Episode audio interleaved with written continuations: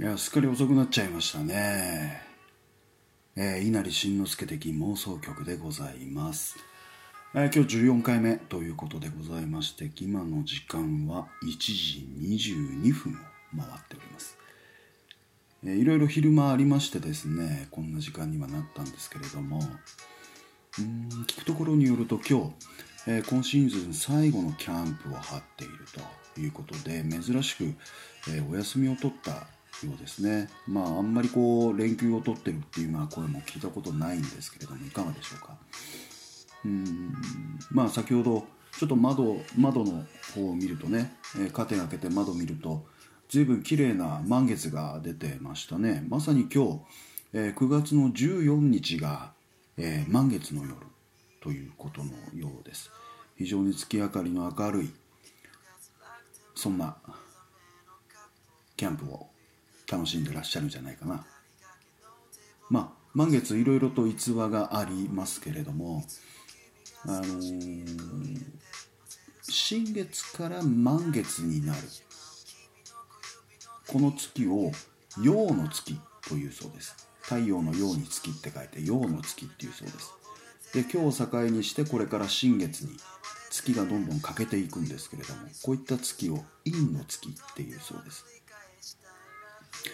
陽の月っていうのはだんだん気持ちが高揚してくるそうですね。逆に陰の月になればなるほどこういう気持ちが落ち込んでくるそうです。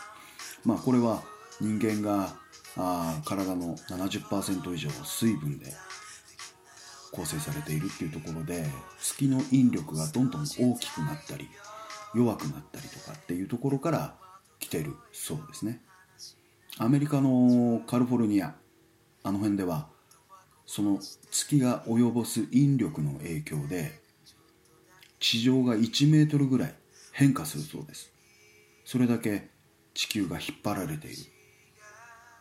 まあ地球海がありますしその地球の奥の方に行くと、まあ、マントルですとか、まあ、そういったドロドロに溶けたあものが地球の内部を詰まってるんですけれどもそれもやはりこう月の引力で楕円形になってくるそうですね。そのせいで、えー地殻が引っ張られて1メートルぐらい変わってしまうそうですね。そんなのをどっかの本で読んだことありますよ。当然あの人間の脳これもあの脳入ってますけれどもそのみのの脳水っていうんですか？あの脳の中に水入ってるじゃないですか。あれの影響もあの月にはあるそうですね。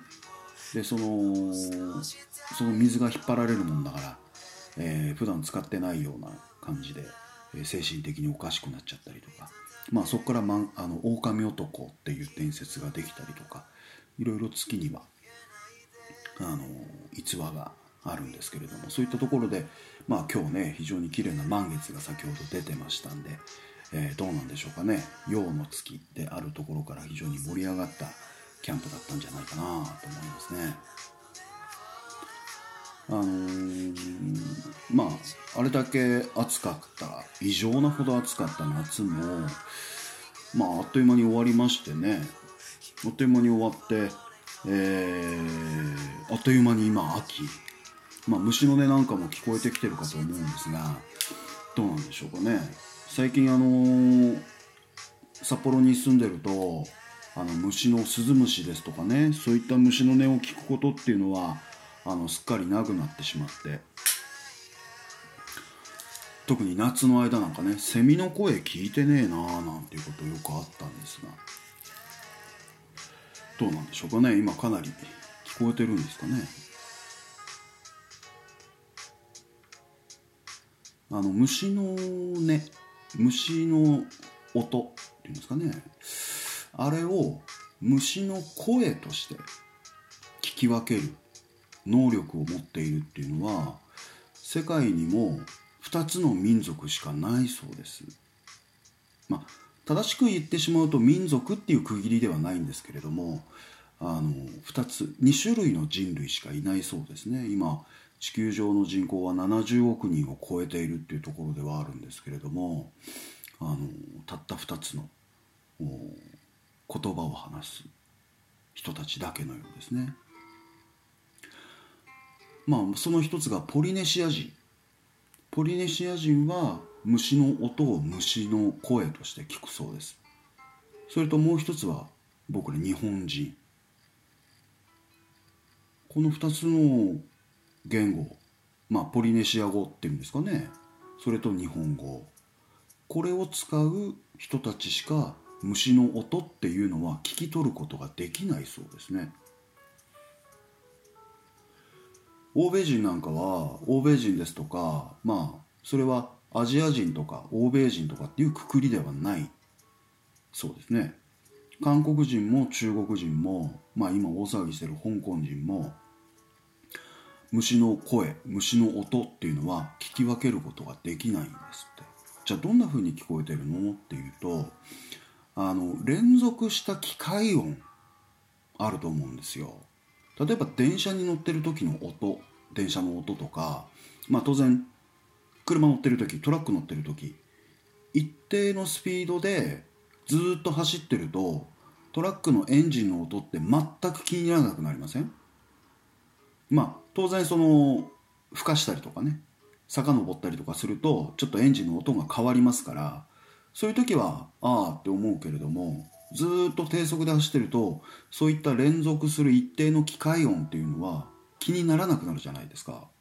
それと同じように欧米人ですとかまあ中国人韓国人なんかも聞こえているそうです。ですので例えば外国人が日本に遊びに来ました。まあ秋この季節になってくるとスズムシがいろんなところで鳴いてます。僕ら日本人が聞いてるとああスズムシの声だ。いい声だなっていうふうに聞こえているんですけれども彼らには聞こえていない。単なる雑音でしかない。そのうちその音も気にならな気にならなくなる。そういったふうにしか聞こえてないそうですね。である人が調べたそうです。これどうしてそうなんだろうって。そうするとまあ、ポリネシア語ポリネシア人が喋っている言葉のことはよくわからないんですけど日本語を喋っている人たちの特徴としてこれが現れるそうです。どういうことなのかっていうと日本語ってオノマトペってあるじゃないですか。まあ今でこそオノマトペって言いますけど、まあ、僕らあの子供の頃習習ったのは擬音語とか擬態語とかそういう言い方をの総称をオノマトペって最近は言うようになってるそうですね。さらさらと水が流れるですとか、さんさんとした太陽とかね、しんしんと降り積もる雪とか、こういったさんさんとかさらさらとかしんしんとかっていう言葉がオノマトペっていうふうになるんですけれども、例えば子供の頃、犬の鳴き声って何て言いますか？ワンワン。猫はニャーニャー。ネズミはチューチュー。こういうふうに僕ら表現するじゃないですか。この言葉の使い方っていうのが虫の音犬の鳴き声っていうのを音じゃなくて声として認識してるそうです。ですんで例えばアメリカ人の子供がアメリカで生まれました。で日本に来ました。で、えー、どっから見てもアメリカ人なんだけど母国語を日本語として喋っているっていう欧米人。この方たちっていうのは虫の音虫の音は聞こえる聞き分けることができるんですって。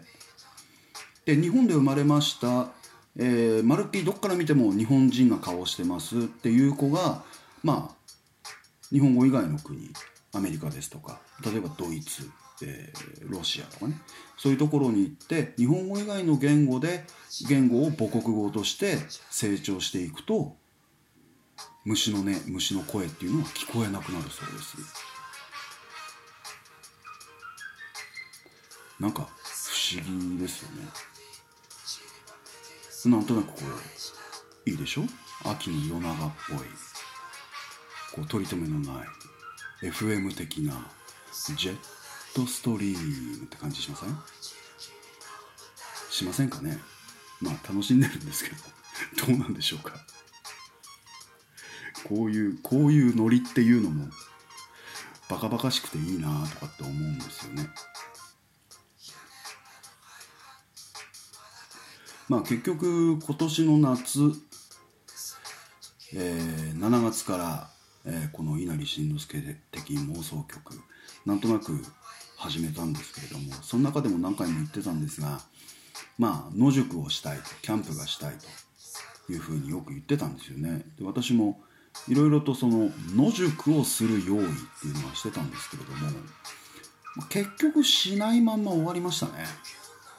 えーたまにあの天気のいい日、えー、熱田村のね湿布海水浴場に行ってまあ一人で七輪をつついてるっていうことは何回かしましたけれどもまあそこで夜を明かしたりとかっていうのは結局できずじまいっていう。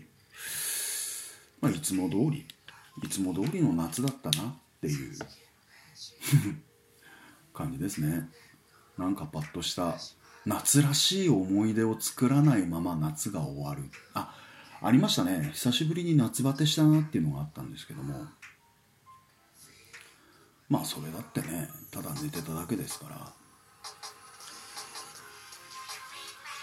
来年の夏こそはねもうちょっとこう夏らしい感じ、えやっていきたいですね。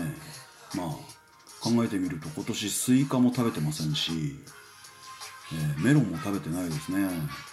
まあ、トウキビ腹いっぱい食いましたね。あのファミリーランドでファミリーランド勝子でいただいたトウキビを腹いっぱい食いましたね。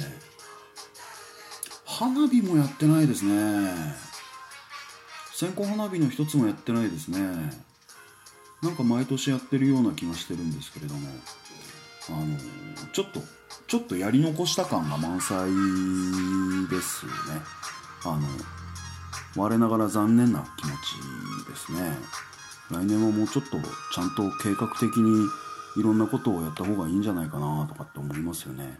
まああのー職場の雰囲気も変わったっていうのがあってなんかいつも通りじゃないっていうともあるあるにはあったんですけどまあまあねそれも単なる言い訳でしかなかったりとかするんですが。まあそんな中でね今日今年何回かキャンプをしたというふうには聞いてますんでね。あのその辺の行動力っていうんですかね仕事をするっていうところとあのがっちり遊ぶっていうその辺のメリハリっていうのはねすごくいいなって思うんですけどまあせっかくなんでね夏らしい感じにしていこうかと思うんですけどね。まあ今時間は深夜1時半間もなく深夜2時。いわゆる牛蜜時を迎えてくるんですけれどもこれは私の親父から聞いた話なんですが私の親父は炭鉱でずっと働いてました。まあ中学校を卒業してから、えー炭鉱に入って定年退職までずっとやり通したんですけれども実際のところ私の父親からそういった自分の仕事の話ってあんまり聞かないんですよね。まあそれは地下で炭鉱の中で穴の中でやっている仕事と地上でやっている仕事とあまりにもかけ離れすぎているからまあ言ってもわからねえだろうなっていうところから話をしなかったのかもしくは会社に会社の仕事の話を家庭に持ち込まないっていう人だったのかもしかすると話せないのかなって最近思ったりもします。そんな親父がいつだったか話をしていたと覚えていてそんな話を今日はここで紹介しようと思うんですけど私の親父は炭鉱の中でその暗い坑道の中で石炭を掘るための機械地下数百メートルにある地下で使う機械を直す仕事をしていました。それと合わせて炭鉱でいうところの救護隊救護する人たちですね。あの炭鉱の中で何か事故があった時に真っ先に穴の中に入っていってその被害者の人たちを助ける仕事、まあ、いわゆるレンジャーですよね。レンジャー部隊に 所属していました。まあ当然危険を伴う仕事であるし真っ暗な穴の中を這いずらなきゃいけない。かなり体力のいる仕事だったようです。そんな親父がその救護隊に入隊して、まあ、体を鍛えるためであったりですとか訓練の一環チームワークとしての訓練の一環ですとかそういったところで野球をやっていたそうなんですね。でもう一つはバスケットボールチームがあったりとか、まあ、かなり体力づくりっていう上で、えー、仕事終わった後まあ野球が流行っていた時期でもあったんですけどねいわゆる長島王張本 ON 時代あの頃でしたから盛んにやっていたそうです。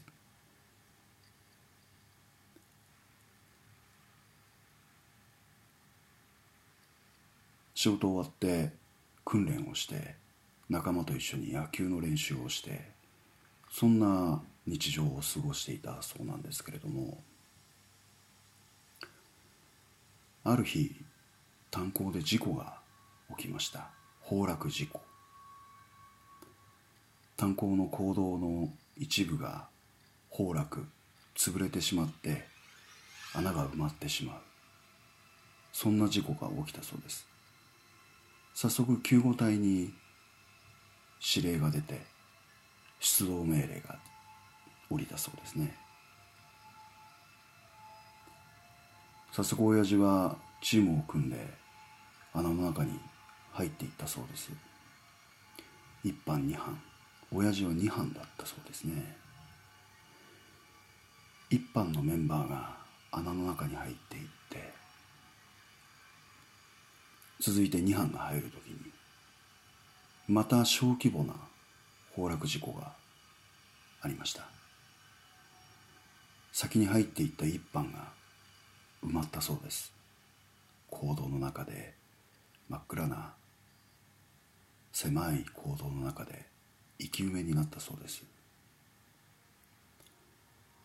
それでも救護隊としては行かなければいけませんから親父が所属していたチームはその坑道の中に入っていったそうです。崩落してるわけですから坑道の中には電気はついていません。ヘルメットについているヘッドライト。あの小さな明かりを頼りに奥に奥へと進んでいったそうです。そうすると細かい粉塵の中に何人か埋まっているうめき声が聞こえたそうです。粉塵も舞ってます。電気もありません。頭についている。小さなライト。それだけを頼りに声をかけながら奥に入っていたそうです。どこだ？どこにいる？おお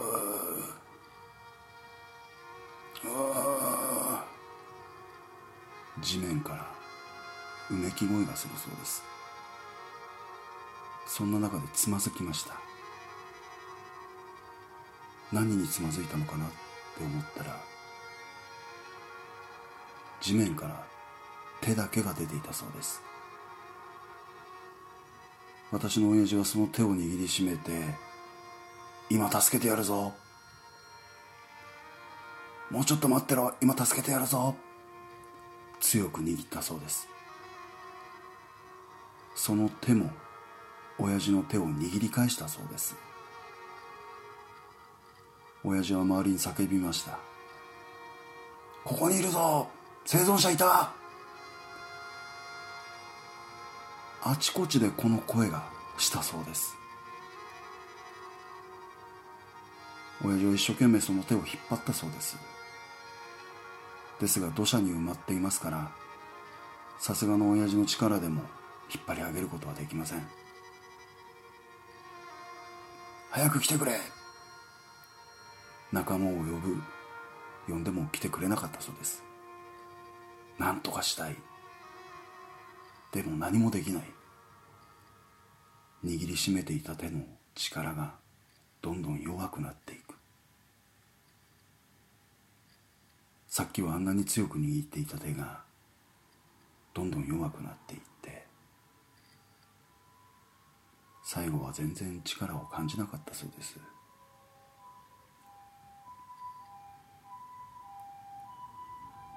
そんな過酷な仕事をしていた親父が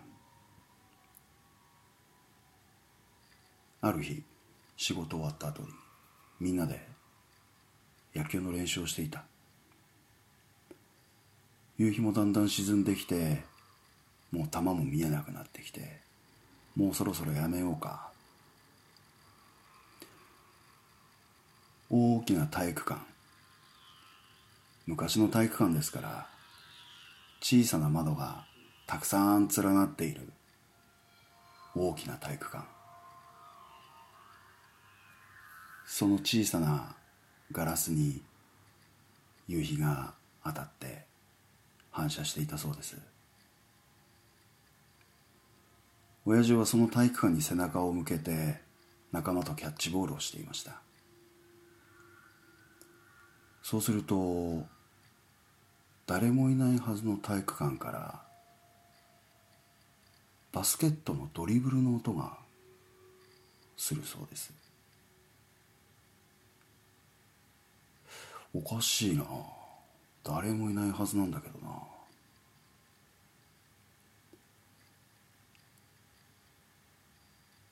誰もいないはずのいないはずの体育館からそんな音が聞こえる。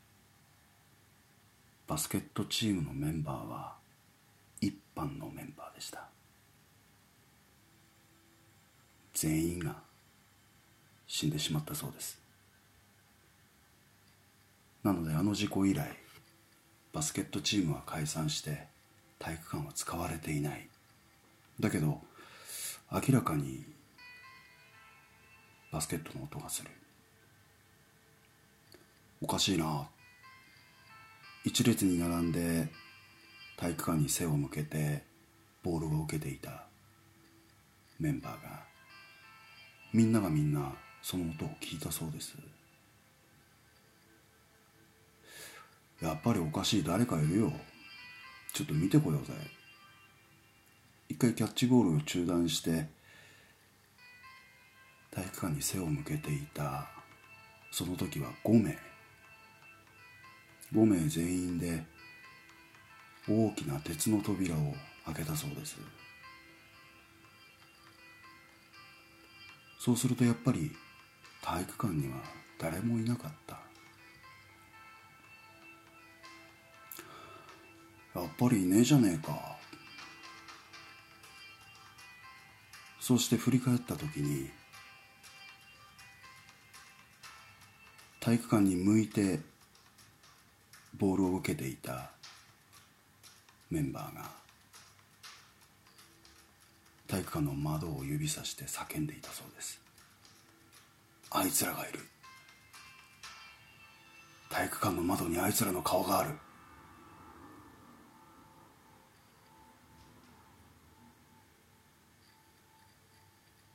その体育館は今でも上砂川にあります。なんていうような話をなんかどうだいこういうの。いやーなんかねちょっとその気になってやってみたんだけど。えー、バカバカしいでしょ？いやーいつも通りじゃないよね。そりゃそうだよね。だってこれね結構考えたの。これ全部作り話なの。うんなんかねなんとなくね気になる言葉だけね珍しくねあのー、何？書き起こしちゃったぐらいにしてね、えー、書き起こしちゃったぐらいにして、えー、まあパソコンの前でねあのー、その何メモパッド的なものをね、えー、ひらひらひらげながらあのいつもはあんなにこう何あの台本なんか作ってないんですよなんて言っている割に言っている割に今日はこんなことしてみました。まあ時間の方も遅いんでねこれからアップしますけれどももう寝ちゃってんじゃないかなっていう感じですね。もし仮にこれを、まあ、トラック運転しながら聞いててもちょっと楽しいんじゃないですかね。ちょっとどう？バックミラー見てみて。ずっと同じ距離で光がついてきてませんか？なんつったぐらいにしてねいやーね俺ね結構ねあの怖がりなんですよ。むちゃむちゃ怖がりなんですよ今実はね。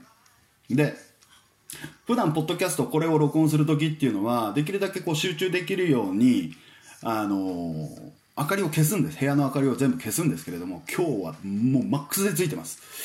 マックスで明かり明明るい部屋の中でえ、やっているんですけれども。いやすいませんね。あのこれそんなに面白くなかったら本当に申し訳ない話なんですけれども。まあ何せね喋りに関しては私素人なもんですから。ねそんな稲川淳二さんとかねそんなところと同じようにやっていきませんよ。あの人たちはねあれで金もらってんですから。ね、私がなんかね、いろいろこう、電話で怒られたりとかするね、なんかわけわかんねえ客からギャーギャー言われてる間に、あいつらそういうことやってるわけなんですからね、その辺はちょっとこう、腕前の差っていうのはね、感じていただきたいところでございます。まあいろいろなんだかんだ言ってますけれども、まあこの前からその言っている公開録音の話なんですが、えー、ちょっと具体的に日取りを考えました。でですね、えー、日程を発表いたします。来たる10月26日夜てってれーと来たもんだ。やりますよこの日。まああの9月を外したっていうのはあのまあいろいろねシルバーウィークですとかバタバタしている部分もあると思うしその9月の末っていう風になってくるとそれこそシルバーウィーク秋の紅葉まあいろいろ忙しい部分もあるし人もいっぱいいるのかなと思ったんでちょっとやめようかなと。まあ考えてみたら10月の下旬っていうのもまさに紅葉行楽シーズン寒風会。まあ滑った転んだそんなところもあるのかなとは思うんですけれどもまあまあそれでもねあのー、それこそつぼっぱですとかねビシバシですとかああいうそのクソ安いどうでもいいような居酒屋っていうのはね、うん、そんなに混んでんじゃ混んでねえんじゃねえかなって思って、えー、10月の26日から 10, 10月の26日に始めますんでやりますんでまあ参加できる方ねぜひ参加していただきたいです。まあこの中で細切れにね今日は日にちを、えー、発表しましたけれどもまあ細切れにどこですよとか何時ですよっていう話はしていって行こうかなっていうふうに思ってます。まあ興味ある方ね、あの全然参加者自由でございますし、時間も遅くまでやるつもりでいますんで、まあそれこそその2時間飲み放題のはしごっていうのがテーマですからね。そういうことができるのかできないのか、できなかったらどうしようかなとは思ってるんですけど、まあまあそれはそれで、えー、楽しめればいいのかなと思います。で、スタート時間、まあスタート時間も結構夜遅くにしようと思ってますんで、えー、もしねそのお仕事が遅くなる方っていうのもあの参加していただきたいなっていうところでございますね。まあ約1ヶ月以上まだありますんでねいろいろまた仕込み考えながらやっていきます。でもでも日日付に関しては10月の26日ということで決定、えー、いたしました。ですんでね今のうちからあのシフト勤務してる方ですと私もそうですよ。私もシフト勤務をしてますんで、えー、ですんで26、27っていうのはこれ2連休取ろうと思ってます。えー、ですんでもう今のうちにこれはね言っておかなきゃいけませんから、あのー、そうですね。仕事を行ったらすぐにこれは言わなきゃいけないかなとは思ってますね。まあどんな風になるのかまあ実際来るのか来ねえのか分かんないですけどね。黒豆夫人は残念ながら参加できないんじゃないかな。うん。まあそれでもねあのテレフォンショッキングやるのもいいのかなと思いますんで、えー、よければちかちゃん胸蔵ちゃんじゃないんだね。ミキ蔵ちゃんなんだね。ごめんね。本当にごめんなさい。なんだろう胸蔵ちゃんって。思い出せないんだよね。でもね胸蔵ちゃんミキ蔵ちゃんね。はい。申し訳ございませんでした。まあそんなこんなで悪ふざけここまでやったら怒られるっていうところで、えー、今日のところはこの辺で終わります。では皆さんさようなら。おやすみ。